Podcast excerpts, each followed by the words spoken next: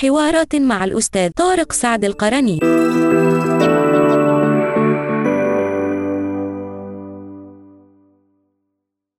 وتهتز أغصان المودة أحرفا ويلين للصحب الكرام كلامه وتحن بالقلب المحب صبابة فيطير منها بالوصال سلام سيبقى الخيرون دائما حاضرون تفوح مآثرهم في القلوب زهور.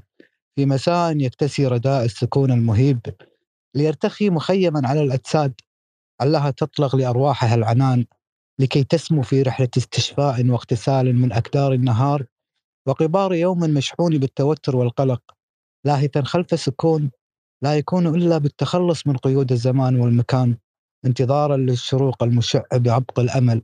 في هذا المساء الفريد نستضيف ضيفا فريدا ممن يمتلكون مهارة العزف على أوتار الفكر دون تنشيز.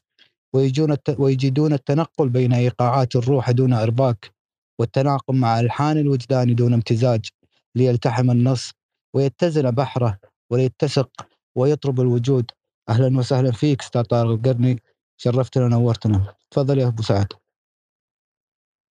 أهلا وسهلا بك وبالجميع. آه، كما ذكرت لكم قبل قليل أن هذا اللقاء هو أشبه باللقاء. لنقل آه، لقاء كي نستفيد كلنا من بعضنا وهو لقاء المحب أو لقاء المحبين من أجل الحديث والتواصل فيما بينهم في أمر نافع. وكما يعني قال العربي قبلي آه، أسير خلف ركاب النجب ذا عرج مؤملا غير الذي به عرج. فإن ظفرت بهم من بعد ما رحلوا فكم لرب السماء في ذاك من فرج. وإن بقيت بظهر الأرض منقطعا فما على أعرج في ذاك من حرج. الحديث اليوم سيكون عن الإسقاط النفسي. والحقيقة أن الإسقاط النفسي سيعيدنا كرة أخرى إلى فرويد. عله آه، أن أو علنا جميعا أن آه، نتذكر ما كان يقوله عن الأنا والهو والأنا الأعلى. ومن خلال هذه الفقرة سنتعرف على ماهية الإسقاط النفسي. وموضوع الإسقاط النفسي في ظني أنه أكبر ما يعاني منه المجتمع العربي حاليا. أنا سأحدد إذا قلت المجتمع العربي لا يعني ذلك أن المجتمعات الأخرى سالمة منه. لا هي أصلا هذه الفكرة بزغت عند غيرنا لكن أنا أقصد هنا أن أحدد العقل العربي باعتبار اللغة المشتركة التي قد تأتي. لعلنا بعد قليل سنأتي إلى إشكالية أراها أيضا في الواقع التداولي العربي. لكني سأعرج سريعا على الهو والأنا والأنا الأعلى كنوع من التذكير قبل أن أزدلف إلى مفهوم الإسقاط النفسي. وسأبتعد قدر المستطاع عن المصطلحات العلمية عل هذا الحديث أن يكون تداوليا بيننا. أما الهو فهو الحديث آه، عن الهو هو الهو كمصطلح ينقسم إلى قسمين. إما أن يكون فطريا بمعنى هو الغرائز. الهو كله يشير إلى الغرائز لكن الجزء الفطري منه غرائز موجودة في الإنسان لكن تأتي الجزئية الثانية من الهو فتكتسب بعض العقلانية فتكبتها. فتصبح بهذه الحاله الهو منصرفة إلى الحاله المكبوته داخل الإنسان من غرائزه التي لا يملك لها إلا أن يكبتها. الذي يوحي له بضرورة كبتها الأنا. فالأنا هنا عبارة عن توازن عند الإنسان ما بين الهو وهي الغريزة وما بين الأنا الأعلى وهي الصفة الاجتماعية التي يكون عليها الإنسان في حال تواصله وتداوله مع الآخر. إذا الأنا هنا تصبح هي التي توازن ما بين ما بداخل الإنسان من غرائز وما بين الأنا الأعلى التي تشير إلى الثقافة أو الوعي الجمعي الذي يجعلنا ننقاد إلى كثير من الأمور التي لا تتوافق مع الغرائز. فتصبح الأنا وليس الأنا الأعلى الأنا هي التي توازن بين هاتين. ومن هذه الحالة ستكتشف أن الإسقاط النفسي هو عملية للدفاع. فرويد يرى أن آليات الدفاع النفسية هي متعددة ويرى أنها آليات لا شعورية. تسخرها الأنا تستخدمها الأنا. لاحظ الأنا هنا هي التي توازن ما بين الهو الغريزة والأنا على الثقافة والوعي الجمعي. فالآن الانا هنا ما الذي تفعله حتى يكون الإنسان متوازنا ما بين غرائزه التي تسمى حيوانية بهيمية وما بين الانا اعلى التي هي الثقافة أو لنقل هي التي تجعل هناك صورة للإنسان وهي الصورة انتمائية له. فيأتي الانا ويستخدم مجموعة من الآليات اللا شعورية. ركزوا عليها. اللا شعورية. حتى يحمي الإنسان من القلق. وإذا استخدمها الإنسان بشكل مفرط يعني الآن أنت أمام استخدام. إذا استخدمتها هذه الآليات بطريقة متزنة فإنها تخفف القلق. لكن إذا استخدمتها بشكل مفرط فإنك بهذه الحالة تزيد القلق ويصبح الإنسان ضعيفا واهيا. وهنا ضرورة استخدامها بحكمة أو بتوازن حتى لا ينتهي الأمر إلى اضطرابات أكبر مما كانت عليه. طبعا هذه الفكرة الآن ستحيلنا أيضا إلى مفاهيم أكبر من هذه. وفرويد من خلال هذا المثلث الأنا والهو والأنا الأعلى وهي التي تتحكم في العقل الإنساني، العقل بمفهوم فرويد طبعا. وهناك طاقة داخلية كما قلنا في حلقة فرويد وهي التي والتي يسميها الليبيدو. هذه الطاقة الداخلية مكمنها مكان الغرائز الذي هو الهو يعني هذه هذه الطاقة موجودة في الهو والنزعات التي بداخل الهو تصبح نزعات لا شعورية. وطبعا بدون شك أنها ستكون مخالفة للثقافة الجمعية. يصبح هناك إشكال عند الإنسان. كيف من الممكن أن أوازي ما بين أمر داخلي يؤزني نحو فعل معين وما بين ثقافة سواء كانت دينية اجتماعية قانونية كلها مكتسبات تمنعني من مزاولة هذا وإن فعلت فسأعاقب. فيصبح الإنسان هنا مضطربا قلقا. كيف من الممكن أن يوازن بينهما؟ عن طريق آليات دفاعية يستخدمها من أجل أن يستريح من هذا القلق. لكن لو زاد عن الحد لأصبح بهذه الحالة مختلا. طبعا هذه الأفكار لا بد أن تجعل الإنسان آه، محدثا لنفسه باستمرار. لهذا حديث النفس هي ليست آه، من الهلوسة. وليست من الأمور التي يعاب عليها الإنسان بل هي من الأمور الضرورية التي لا بد أن يفعلها حتى يستقيم أمره. ومن ثم تستقيم نفسيته. ولهذا فالعقل الإنساني مضطر إلى فعل هذه الآليات النفسية وليس مختارا لها. وهنا تأتي المعركة الكبرى التي تكون بين اللا شعور والشعور.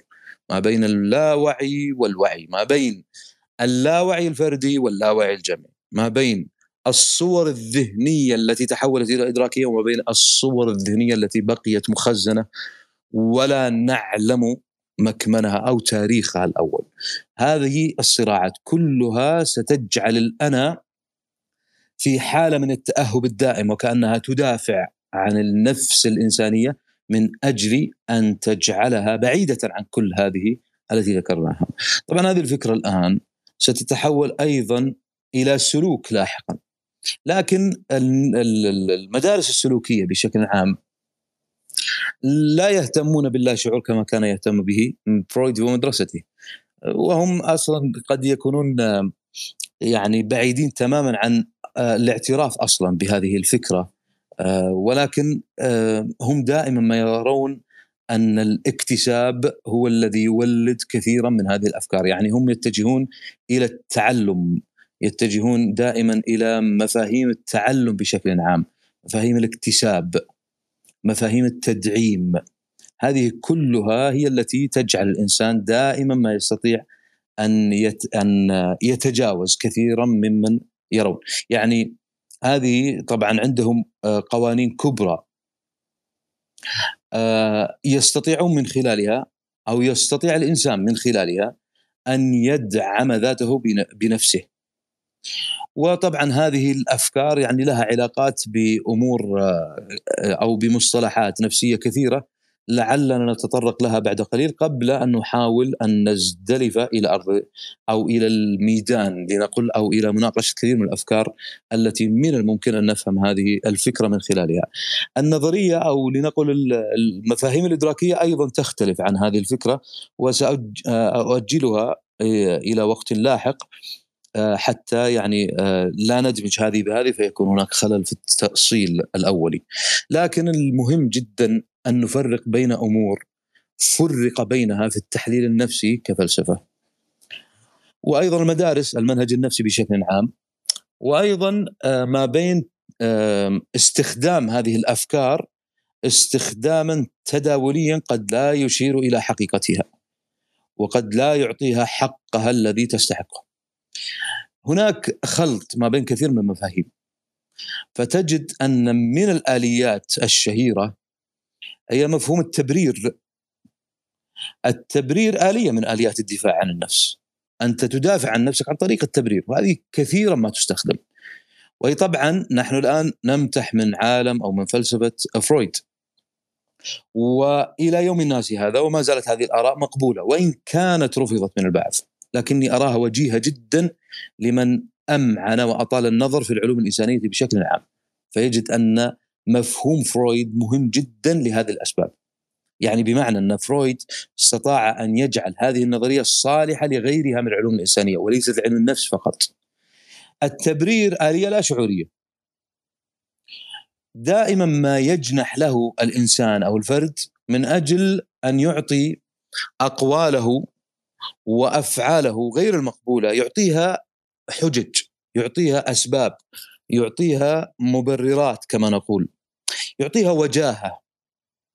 لكن لماذا يفعل هذا؟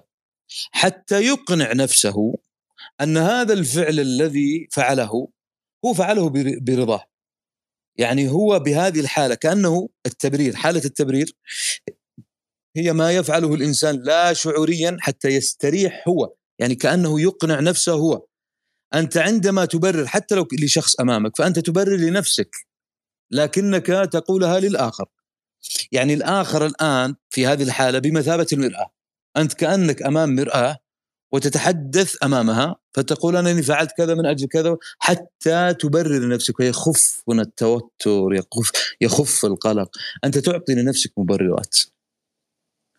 تعطي لأفعالك واقبالك التي غير مقبولة. كلمة غير مقبولة سنأتي لها بعد قليل لأن هذه أيضا تحتاج إلى تحليل وإن كانت محرجة في كثير من الأحيان ثقافيا ولكن لا بد من تحريرها. هناك أيضا مصطلحات منها الانسحاب. المصطلح الآن من الآليات الدفاعية الكبيرة الانسحاب. ما معنى الانسحاب؟ أيضا هي آلية نفسية لا شعورية. تكون عن طريق الهروب من الموقف. وأيضا محاولة الهروب من المتشابهات التي تشبه الحالة الأولى. يعني عندي موقف معين عندما أراه أهرب. لماذا؟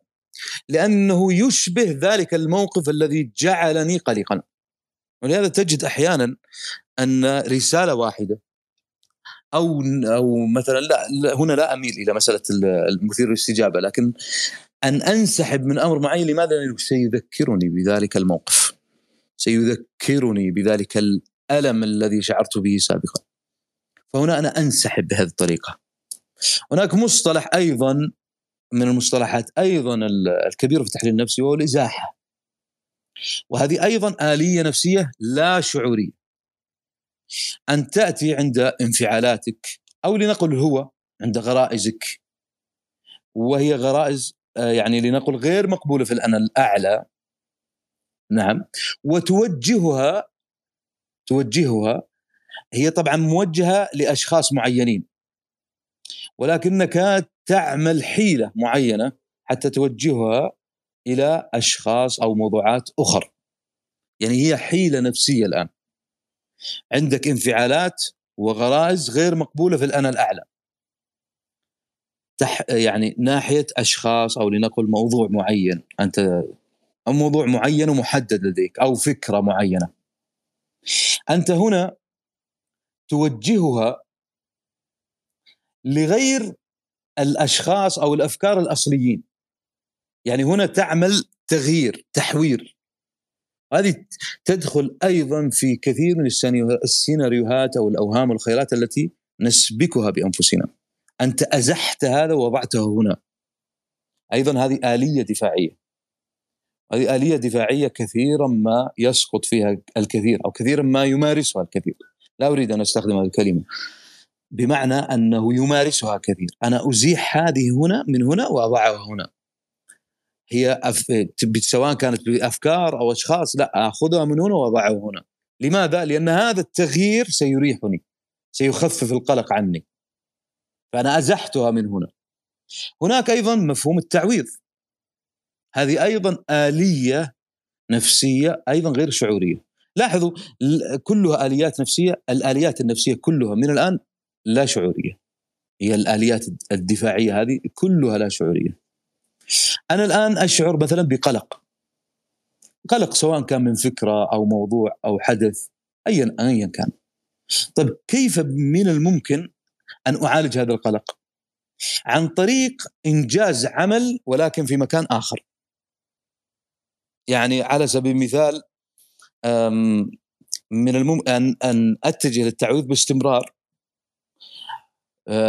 يعني كأنني فعلت فعلا غير مطلوب هنا فأعوضه بمكان آخر.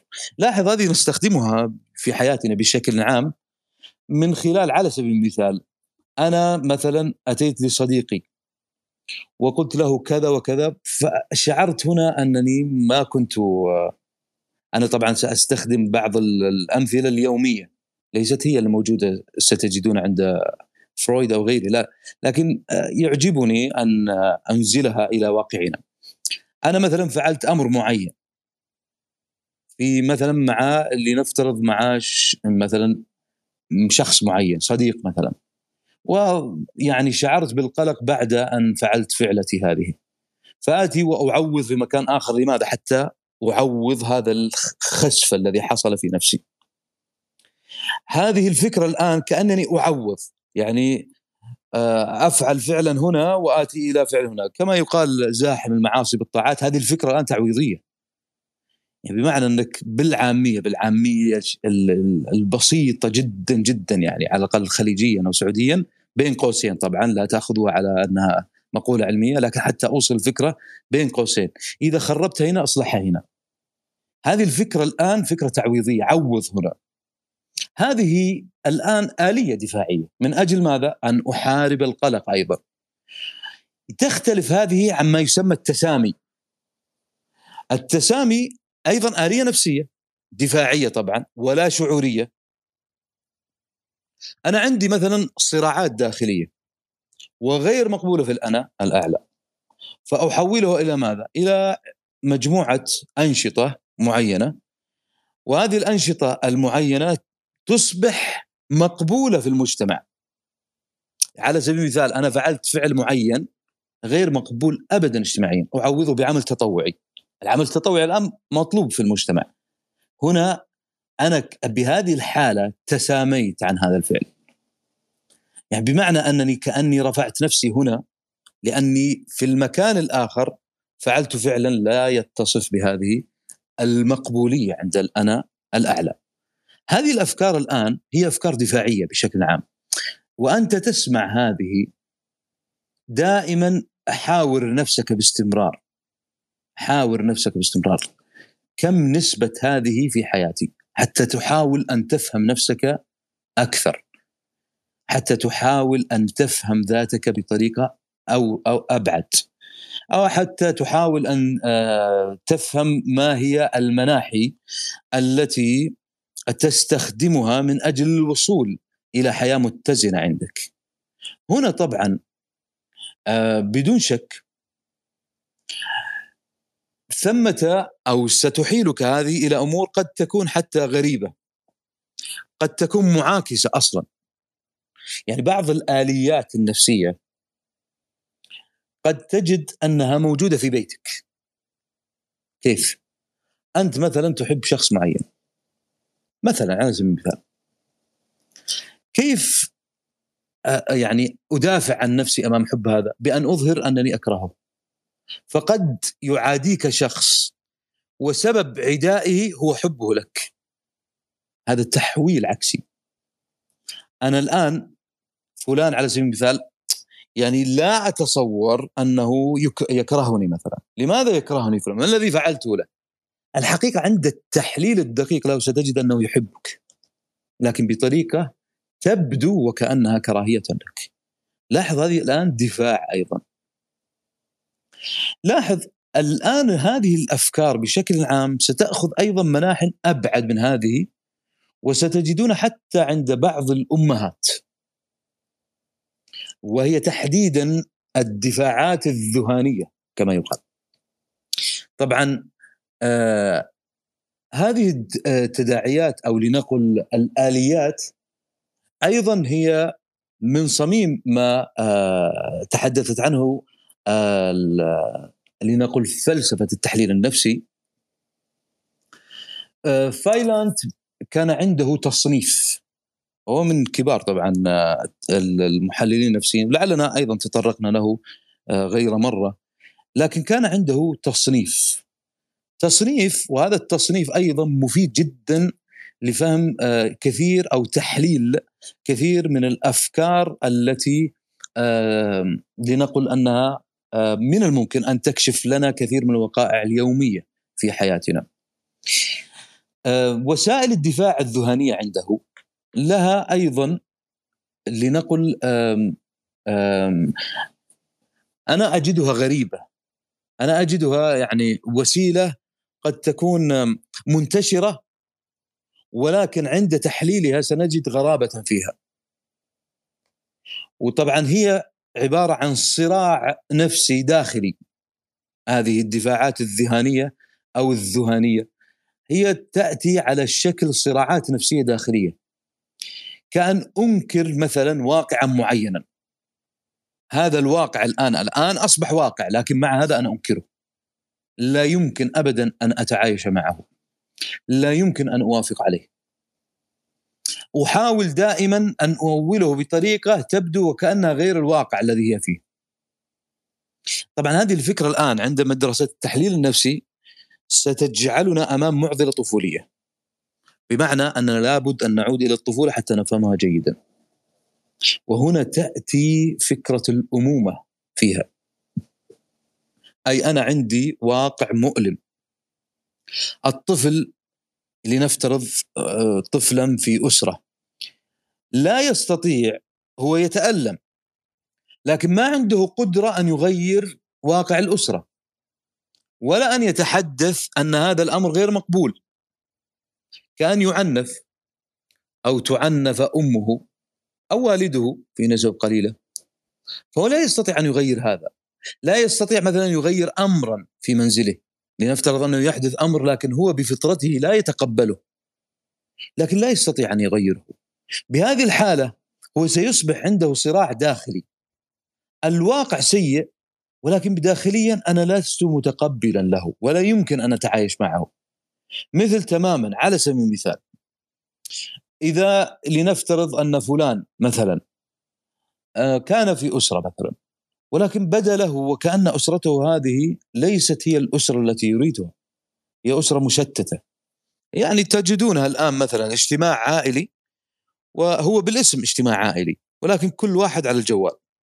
مثلا تجدهم يوم الجمعة مثلا لازم نجتمع ورسائل ثم يجتمعون وكأنهم لم يجتمعوا يعني ينصرفون بعد ليلة طويلة وهم لم يتحدثوا في شأن واحد فيهم. كل أحاديثهم عن طريق الجوال. بل قد يكون من الغرابة التي وصل إليها الواقع أن تجدهم يتواصلون عبر مواقع التواصل وهم يجلسون مع بعضهم. هذا الواقع مثلا غير مريح بالنسبة لي. أنا أرى أنه فيه إشكال لكن لا أستطيع أن أغيره. حتى لغويا لا أستطيع أن أفعل شيئا تجاهه، لا أستطيع أن أتحدث، هناك شيء يحبسني عن عن هذا الأمر. فيحدث هذا صراعا داخليا بداخلي. وهذه الفعل هذه الحالة هي حالة كما قلت أنها كحالة الأم كحالة الأم دائما ما يستشهدون بهذا المثل. الذي يتوفى ابنها ولكنها تتعايش على أنه سيعود.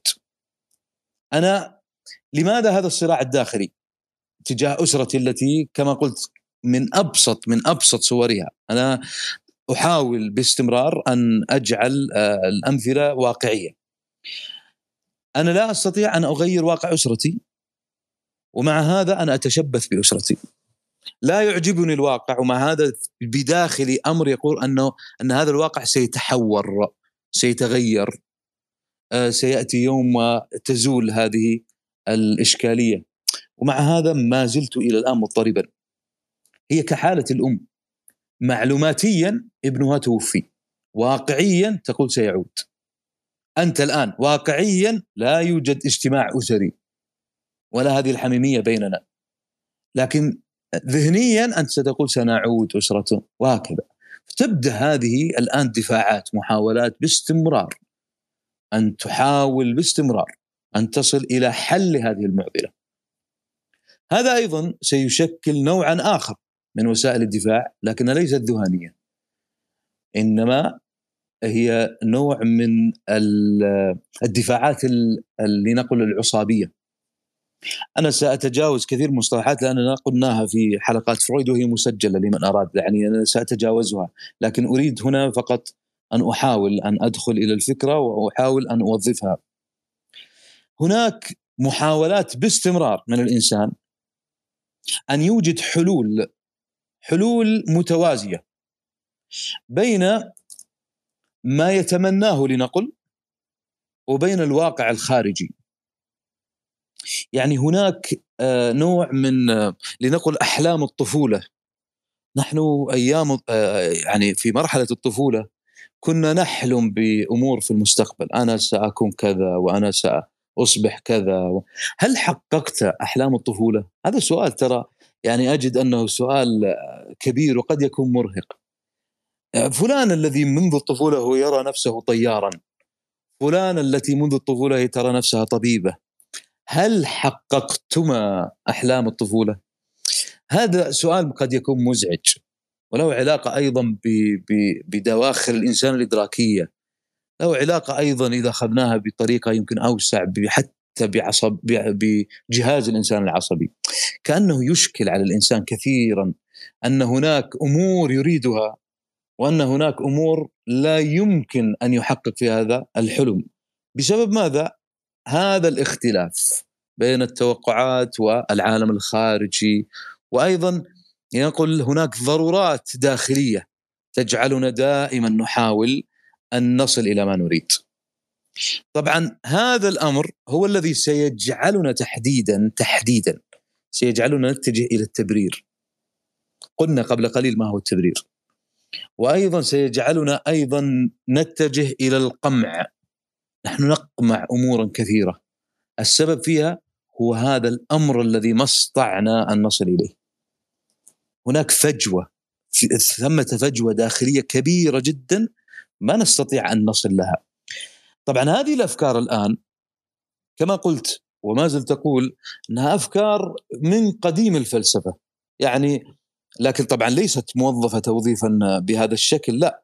ولكن حتى عندما تقرأ مثلا النفس لأرسطو أو كثيرا من محاورات مثلا لأفلاطون يعني أنا سآتي للقديم ستجدون إن هذه بواعث قديمة لها فلسفيه ثم وظفت بعد ذلك طبعا عياديا بطرق يعني قد تكون مختلفة.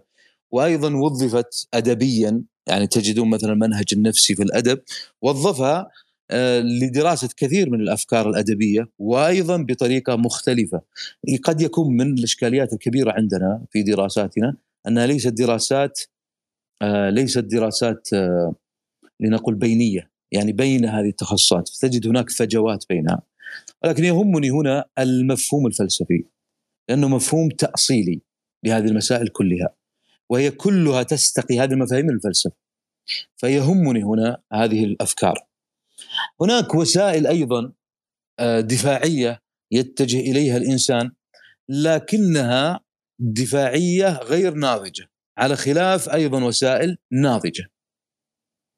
طبعا هذه الآليات حتى نحاول أن نصل إلى أفكار آه، لنقل آه، تخفف كثيرا من الصراعات الداخلية والتي تأخذ وقتا طويلا. هذه الوقت الطويل الذي نأخذه حتى نحاول فيه أن نواجه كثير من الصراعات الداخلية تكون وكأنها غير قابلة للحل.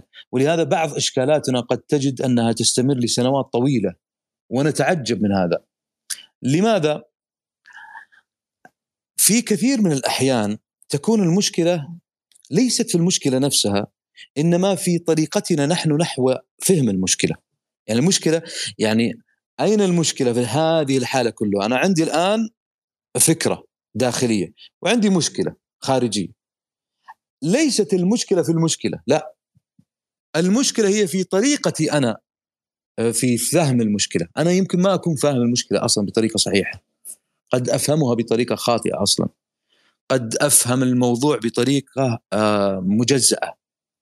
أو لم أعطي الموضوع حقه. في هذه الحالة هذه الوسائل التي أفعلها هي غير ناضجة. ولهذا أتجه هنا في هذه الحالة للعدوان. لماذا أنا أعادي غيري؟ لأني وصلت إلى مرحلة أنني لا أستطيع أن أبلور نظرية أو فكرة أو تنظير معين أو تحليل أستطيع من خلال اني أفهم هذه الإشكالية. فأتجه ماذا؟ أتجه لهذا العدوان. ومن الوسائل التي أفعلها وهي غير ناضجة الإسقاط. هذه فكرة الإسقاط تحديدا. الإسقاط هو آلية دفاعية لا شعورية لكنها غير ناضجة. فأتجه من خلالها إلى أني أعاني من أمر معين بداخلي. فبدلا من أن تكون وسيلة الدفاع هنا وسيلة ناضجة لا إنما أجعلها وسيلة غير ناضجة أنا لم أفهم أصلا المشكلة أنا أعاني منها نعم لكن لم أفهمها بطريقة صحيحة. ما الذي أفعله اذا أسقطها على غيري.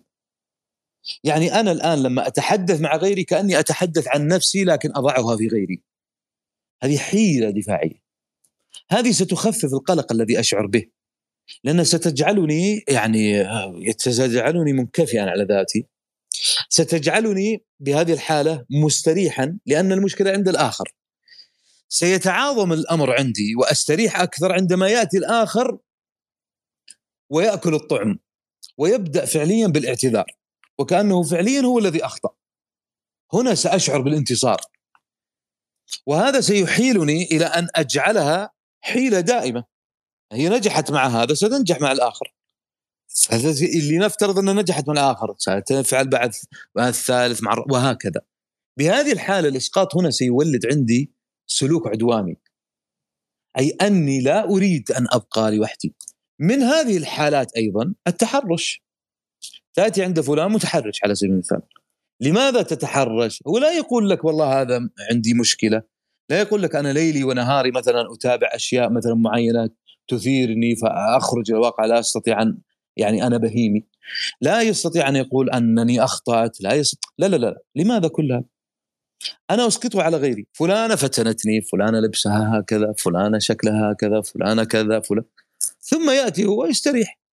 فعلا والله انت ما تلام. ويأتي أيضا أحد ويدا وهنا تأتي فكرة أيديولوجية النفس اسميها بمعنى أنه سيصف معي فريق ويقول وهناك بحث علمي وين البحث العلمي؟ في جنوب غرب أستراليا. موجود في ثالث بقالة في الشارع. ممكن تحصل عليه هناك.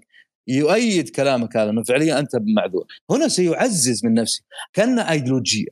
ايديولوجيا معينة يتجه إليها البعض من أجل أن يساند الآخر. هنا تأتي الإسقاطات في ليست فقط نفسية إنما تصبح وكانها ايديولوجيا تجمع هؤلاء كلهم. مجموعة أفراد عندهم معاناة واحدة أو مشكلة واحدة كلهم يتحدثون بجملة واحدة بلغة واحدة.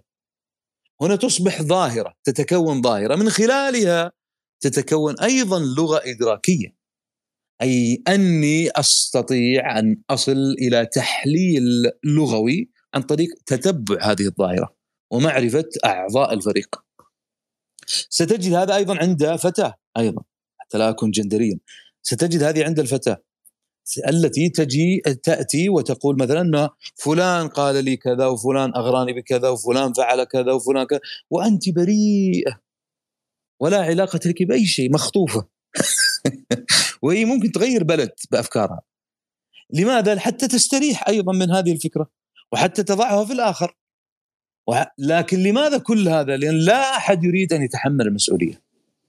هناك فكر غير ناضج عند هؤلاء أني إذا هربت من المشكلة وعاديت الآخر وحتى لو تنمرت عليه حتى لو كنت سببا لا أنا بمفهوم لنقل ديني أنا أظلمه هنا. أظلم الآخر أجعله سيئا يعني. وهو ليس بسيء. بهذه الحالة لا يهمني هذا الأمر. لا أشعر بتأنيب ضمير لا أشعر ب... أشعر أن القلق خف مني. عززت لنفسي بهذه الطريقة الغير ناضجة. لماذا كل هذا؟ لأن لم نتربى على أن نتحمل مسؤولية ما عندنا.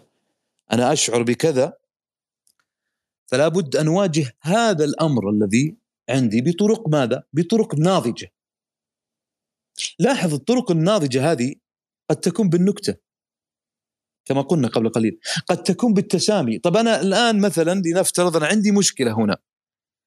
من الممكن أن تكون هذه المشكلة أحلها بطريقة أخرى. بطريقة أن أفعل امرا آخر يوازي هذه بطريقة سليمة. لماذا أعادي الآخر حتى أستريح؟ يعني على سبيل المثال أن يكون عندي مصنع للخمور وأعرف أنني أفعل شيئا خاطئا لكن أذهب من هذه الحالة وانشئ مثلا جمعية خيرية لرعاية المدمنين. وأضع الأموال هذه اللي في الجمعية من الأموال التي تأتيني من المصنع. هذا نوع نوع لاحظ ممكن أن يدخل في التعويض ممكن أن يدخل في التسامي. أنا أعوض امرا هنا بامر هنا. أنا أتسامى من هذه عن هذه. أن أتجه للأعمال الخيرية. أن أتجه للإيثار. هذه الفكرة. فكرة الإيثار. خذ يا فلان ما عندي. حتى يعني نوع من نوع من لنقل الموازنة الداخلية. هذه فعل ناضج لأنه ينتج عنه اولا البعد التام عن العدوانية للآخر. الأمر الثاني أنني هنا تحملت مسؤولية وكأني عندما أفعل هذا الأمر قلت لنفسي في المقام الأول أنني فعليا أنا أخطأت. ولكن لن أؤنب ضميري يعني دائما ما أعرف أنا نفسي شخصيا دائما ما أعرف تأنيب الضمير بأنه معاونة الذنب على النفس. فأنا بهذه الطريقة أستطيع أن.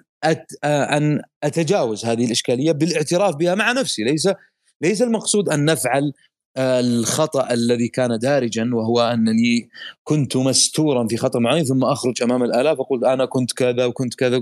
طب سترك الله كل هالسنين تروح الحين تتحدث بهذه الطريقة. خطأ. خلاص اقلب الصفحة وابدأ من جديد. وحتى لو سئلت مثلا ما الذي كان ما ش... ما شأنك؟ لماذا تسأل عن أمر ستره الله عني؟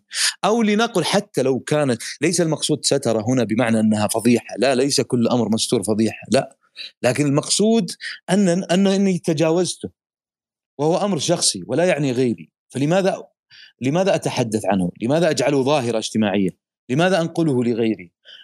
هذه فكرة، فكرة الآن داخلة في كيف أتعامل مع ما أصنفه خطأ بداخلي. ولاحظوا الخطأ هنا يجب أن يكون من داخلي وليس من خارجي. يعني أنا مقتنع أنه خطأ. قد لا يكون خطأ في ظني. الناس يقولون مثلا فلان فلان المجتمع اللي حولي يقولون إنه خطأ بس أنا ما أرى إنه خطأ. بهذه الحالة مهم جدا لأني لن أصل إلى هذه الصراع الداخلي إذا كنت مقتنعا. مقتنعا من الداخل أنه خطأ. قد لا يكون خطأ أصلا. أنا مقتنع تماما. قبل فترة يتحدث أحدهم يقول كنت إذا سمعت أغنية أشعر وكأن أحدا يضربني بفأس على رأسي. لأني تشبعت بمسألة أن الأغاني حرام. أنا هنا لا بأس عندي مسألة أنك تراها حرام أو حلال هذا شأنك. لا ليست قضيتي. لكن القضية هنا أنت ما الذي كنت مقتنعا به؟ هذه الفكرة مهمة جدا. فكرة هل أنا مقتنع بهذا الأمر أو غير مقتنع؟ ليس ما الذي يردد في الخارج. يعني لا أحتاج إلى مثلا كلمة يقول عني يقولها فلان لنفترض يعني بين قوسين فتوى مثلا حتى يأتي أن هذه الفتوى ستطيب خاطري. نعم هي ستطيب خاطري فترة فقط لكن لن تبعد بنية داخلية نفسية. تجد بعضهم الآن يتجه مثلا للتدين أو يتجه لبعض مثلا لنقل إلى أن يكون اسريا أو لنتجه إلى أن يكون اجتماعيا أو غير ذلك. لكنه بنيته ليست قابلة لهذا. فتجده فترة معينة ثم ينقلب عن هذا الأمر. لماذا؟ البنية هي المشكلة وليست الظاهرة. الظاهر سهل جدا أن تغيره ستنفعل لأن الظاهر مبني على الانفعالات. كل الظاهر مبني على الانفعالات. أما البنية لا مختلفة هي مبنية على الجهاز المفاهيمي. هنا تصبح الاسقاطات النفسية تصبح وكانها ظاهرة اجتماعية ولهذا تجد الممانعات الكثيرة جدا لكثير من الظواهر الاجتماعية. ليس هدفها أو ليس سببها مثلا أني آه أني مقتنع أن هذا الأمر خاطئ. لا ولهذا مسألة جغرافية الخطأ هذه يعني نكتة أكثر من كونها حقيقة معرفية أو إدراكية. يعني بمسألة أني أنا هنا لن أفعل هذا لكن لو ذهبت إلى هناك في المكان الفلاني لا بأس أن أفعل هذا.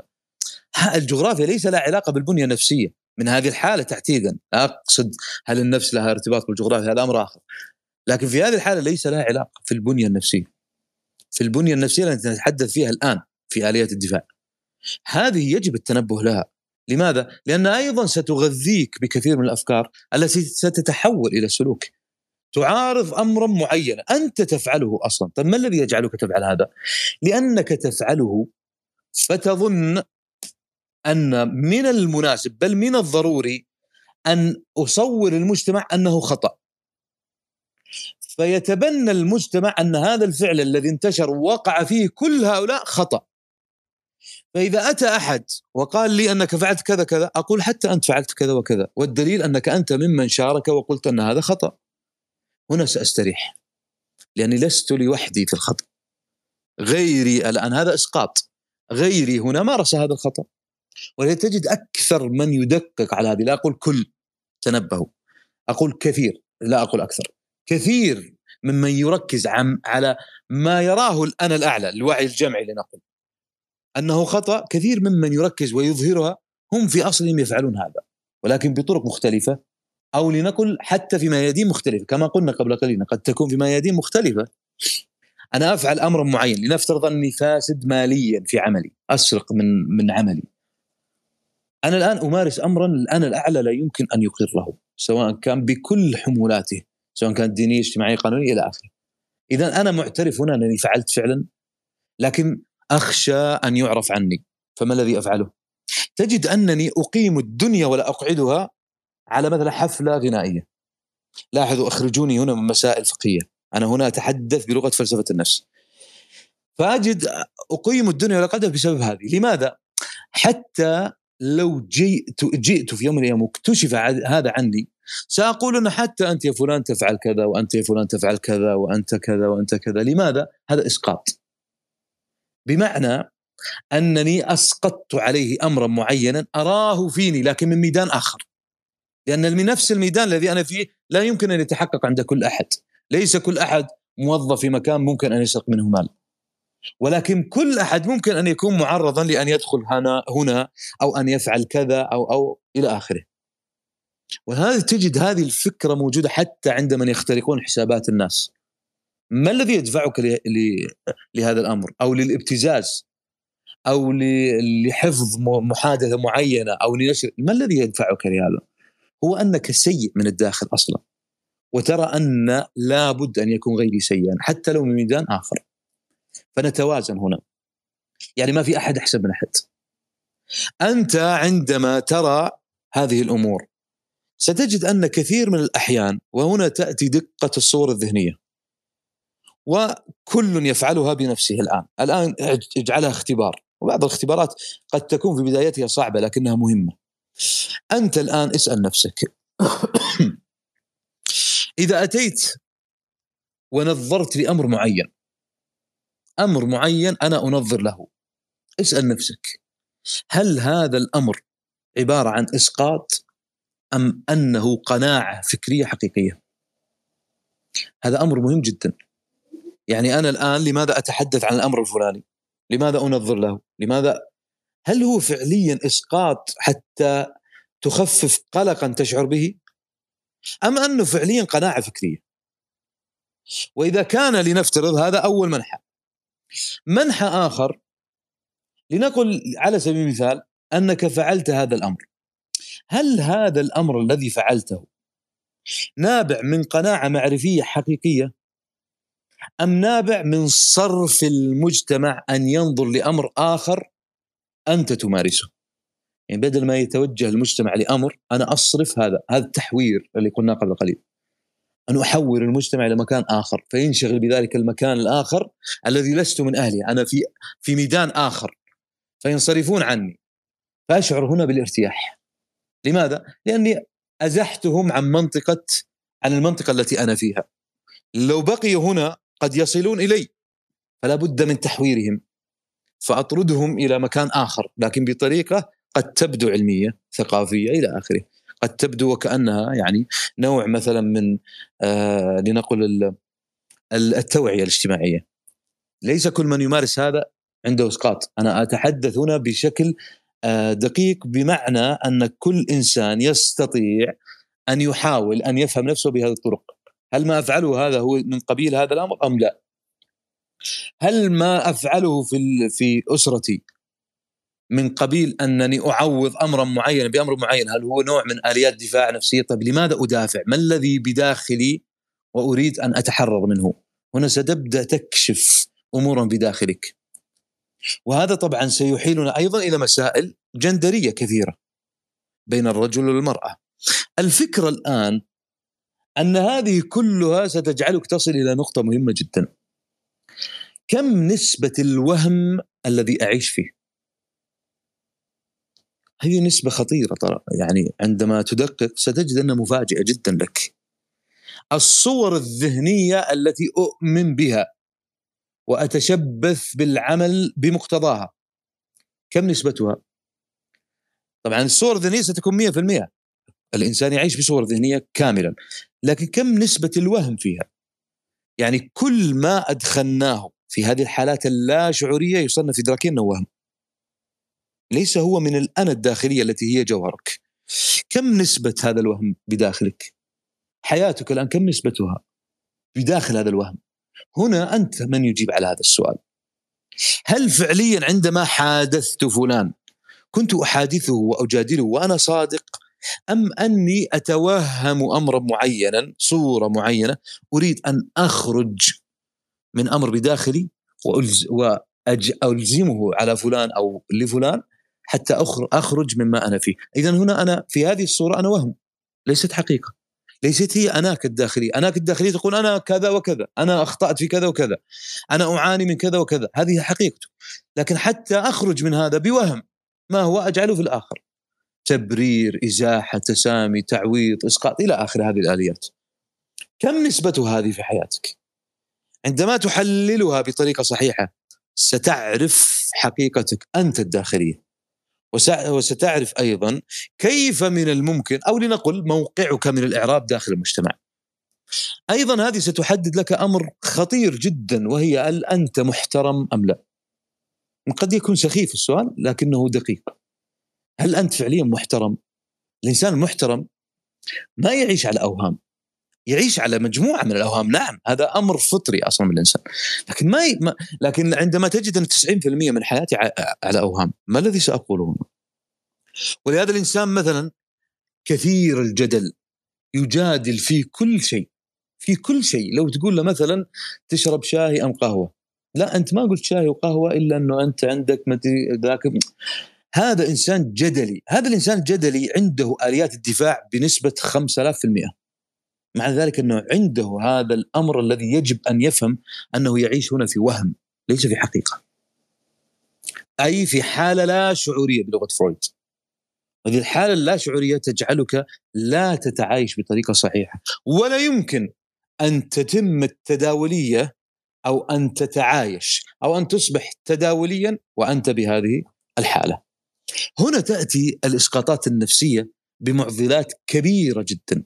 تجعل الإنسان غير مسؤول. ونحن فعليا فعليا الآن نرى من عمره خمسين سنة وعنده شهادة دكتوراه ومسؤول ومثلا رب أسرة وجميل المظهر وتجده أما وكل هذا ثم في الأخير تتعامل معه كأنك تتعامل مع طفل ما زال إلى الآن يقضى له حاجته.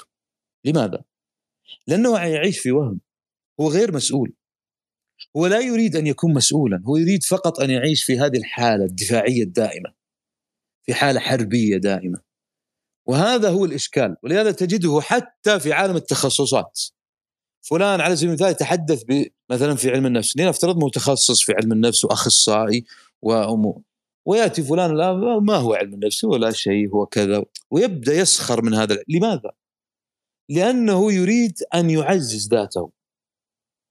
وهذه تجدونها أيضا في التخصصات ولاحظوا دققوا ستجدون أن حتى المتخصصين ستجدون أن عندهم هذه الإسقاطات آليات دفاعية لكن عن طريق التخصص الأكاديمي وستجدونها أيضا في المناظرات أنا لم أقرأ أصلا ولست قارئا فآتي عند الآخر وأقول ثم ماذا؟ ما الذي أريده من بحثك هذا أو من علمك هذا أو من كلامك هذا؟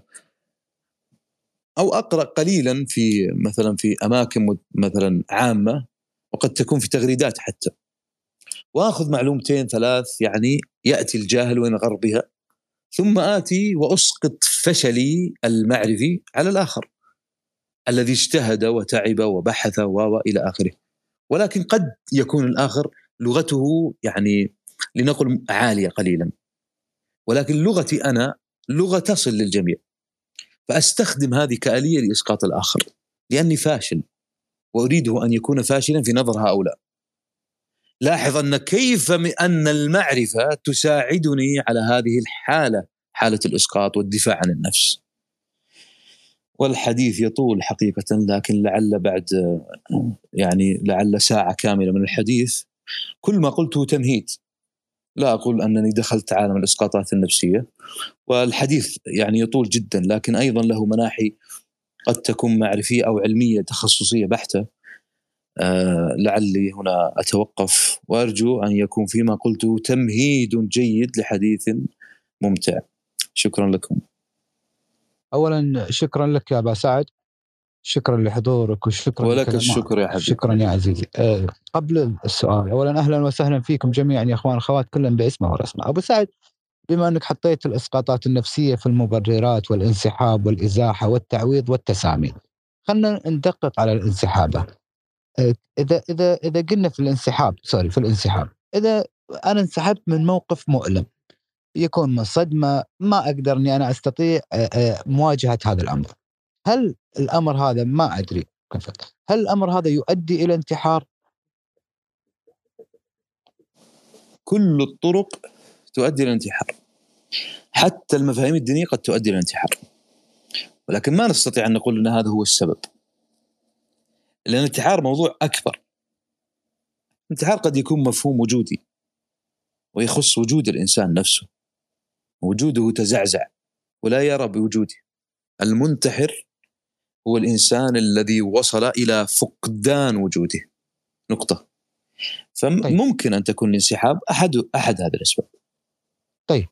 شكرا. لك طيب لأن خلنا... الانسحاب كما قلنا هي آلية. آلية دفاعية لا شعورية وهي التي تجعل الإنسان يهرب.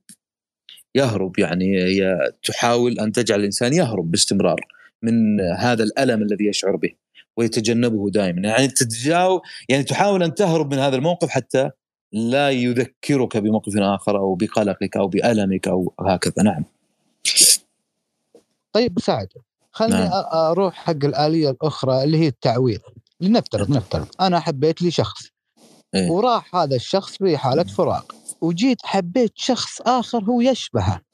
هل إيه؟ هني إنه بس عشان يشبهه وتعامل معه إنه يشبه هذاك الاولي أو هذه أنا أدخل في دائرة وهم؟ هو أكيد وهم. وهو هذا اللي قلناه في في فلسفة الحب أني قد أحب عشرة لكن في الحقيقة أنني أحب واحد فقط. يعني أنا أحب فلان أنا سأتحدث كرجل أنا حبيت فلانة. فلانة هذه غادرت عالمي لأي سبب كان. آه الآن هذا السبب سواء كان وجودي أو ثقافي. أنا ما زلت متعلقا بها ولكن اخلاقيا لا أستطيع أن أتشبث بها. يعني الإنسان أيضا الذي عنده أقل درجات يعني الإنسانية لا لا يؤذي غيره. هذا أقل درجات الانسانيه فالآن أنا عندي هذا التعلق بها. ما الذي أفعله؟ أحاول أن أعوض هذا الأمر. كيف؟ آتي عند فلانة واحبها أقول أنا أحبك يا فلان أنا ما حبيتها. أنا حبيت ابتس... أنا فقط الذي جذبني لفلانة هي ابتسامتها التي تشبه ابتسامتي الأولى. أنا اللي جذبني للثالثة هي فلان التي تشبه في جسدها فلان الأولى. الرابعة تشبه فلانة الأولى في ضحكتها. الخامسة العاشرة. فهؤلاء كلهم عندما أجمعوا لنفترض بالأسماء فلانه وفلان وفلان فلانه زائد فلانه زائد فلانه زائد يساوي كل هؤلاء يساوون الأولى. ولاحظ سأطرد هؤلاء. سأطردهم يعني أطرد وراهم يعني. سأج... سأبقى أتعرف وأتعرف وأتعرف حتى أصل إلى أن يشبعني كل هؤلاء يصلون بي إلى أن يوازنوا هذه الأولى. وكلما عدت كلما أتيت إلى منحى عملي أن فلانة كانت كبيرة في نظري. فممكن أن خمسة يعوضوني عن الأولى. هذه كأنها نسبة الآن عن الأولى. يعني الأولى حبي لها يوازي خمسة. وقد يكون لا عشرين. طبعا ليس مبررا أن الإنسان هكذا يفعل هذا. لا خطأ طبعا. لكن أتكلم الآن عن حالة لا شعورية. وهذه الحالة الشعورية قد تصل إلى أن تكون مرضية. فنحن نتحدث هنا عن حالات ليست آه، ليست صالحة للتطبيق. حالات مرضية يعني لكن ليست مرضية بالمعنى العيادي. قد تكون مرضية بالفكر يعني أنت فكرك خطأ. ولكن اتحدث هنا عن حالات. فقد يكون هذا الشخص يطرد يطرد لأنه لم يتشبع لم يصل إلى الحالة التي كان عليها للمرة الأولى. فمعنى ذلك أنه كان مجنونا في حبها. وهي كذلك قد كانت مجنونة في حبه. وهكذا طبعا هنا الحب يختلف عن التعلق. قد أتعلق بفلان لكن لا أحبه. لأنه هو الذي وهذا إسقاط. أنا أحب فلان لأنه أنقذني من حالة أنا أشعر بها بالداخل. فكأنه هو المنقذ. يعني كأني الآن مضيت في طريق ولا بد أن أستمر فيه. لكن فيه هو. سأسقط فيها. فيأتي مثلا جسر معين ينقذني حتى لا أسقط هذا السقوط وأموت مثلا. الجسر بهذه الحالة يص... أنا تعلقت بهذا الجسر. يعني هذا الجسر يصبح معلقا. أنا تعلقت به حتى ينقذني. لكن لا يعني ذلك أني حبيت الجسر. نفس الشيء. فلانة تعلقت بها لماذا؟ لانها أنقذتني من كثير من القلق والأوهام والانفراد والعزلة وكثير من الاضطرابات النفسية. فكانت علاجا بالنسبة لي. مثل مثل العلاج الذي يأخذه المريض. طيب إذا ذهبت هنا سأضطرب. وهذا هو الإشكال في التعلق. لكن قد لا يكون حبا. أنا ما حبيتها لذاتها. إنما أنا أحب أسقطت عليها ما بداخلي فقط. وهنا يجب التنبه لهذا الأمر. كثير من الحالات التي يقال احبك هذه ليست احبك إنما هي أنت علاجي. هكذا. يعني ممكن تبدل كلمة أحبك بأنت علاجي. أنت الكورس.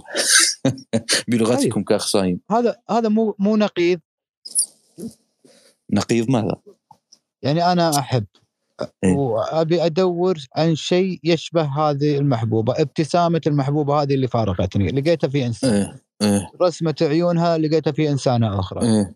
إذا أنا بس أملي الشعور هني وكأني أجمع أجزاء لتكتمل عندي صورة المحبوبة اللي راحت اي هي حالة قلت لا شعورية وليست حالة عقلية آه. حتى نقول عنها إيه؟ اي يعني بلغتكم كأخصائيين حالة مرضية يا سلام عليك. اي طيب. هذول طيب. هذول يعني هذول أحسن زباين لكم. ما يحتاج. ارخد بنا لكن لكن لا أقول إنها حالة مرضية. قد يكون تكون حالة فكرية. تفكيرك خطأ. يعني لاحظ أنا لا أقول أنا أذهب العياده ولا تذهب. أنا هنا أتحدث بلغة أخرى. يعني بمعنى قد تكون الإشكالية هي في الفهم. يعني أنا أستطيع أن أقول يا فلان لو عددت ما عددت. ما وصلت إلى إلى هذا الشعور. إنما أنت الآن طريقة تفكيرك لأنه هو يفكر عنده فكرة وهي لو سويت كذا وكذا أنا بوصل إلى هذا التشبع هو يطرد شيء يطرد سراب لكن طيب ما هي الحقيقة؟ الحقيقة خلاص أن تكتفي من هذه وأن تفتح بابا آخر، هنا سيأتي العلاج السلوكي له له أبوابه طبعا ولكن أنا لا أريد أن أشيع الفكرة التي أريد أن أتحدث عنها حتى لا تتخذ، لكن هناك طريقة أخرى مختلفة تماما عن هذه. نعم.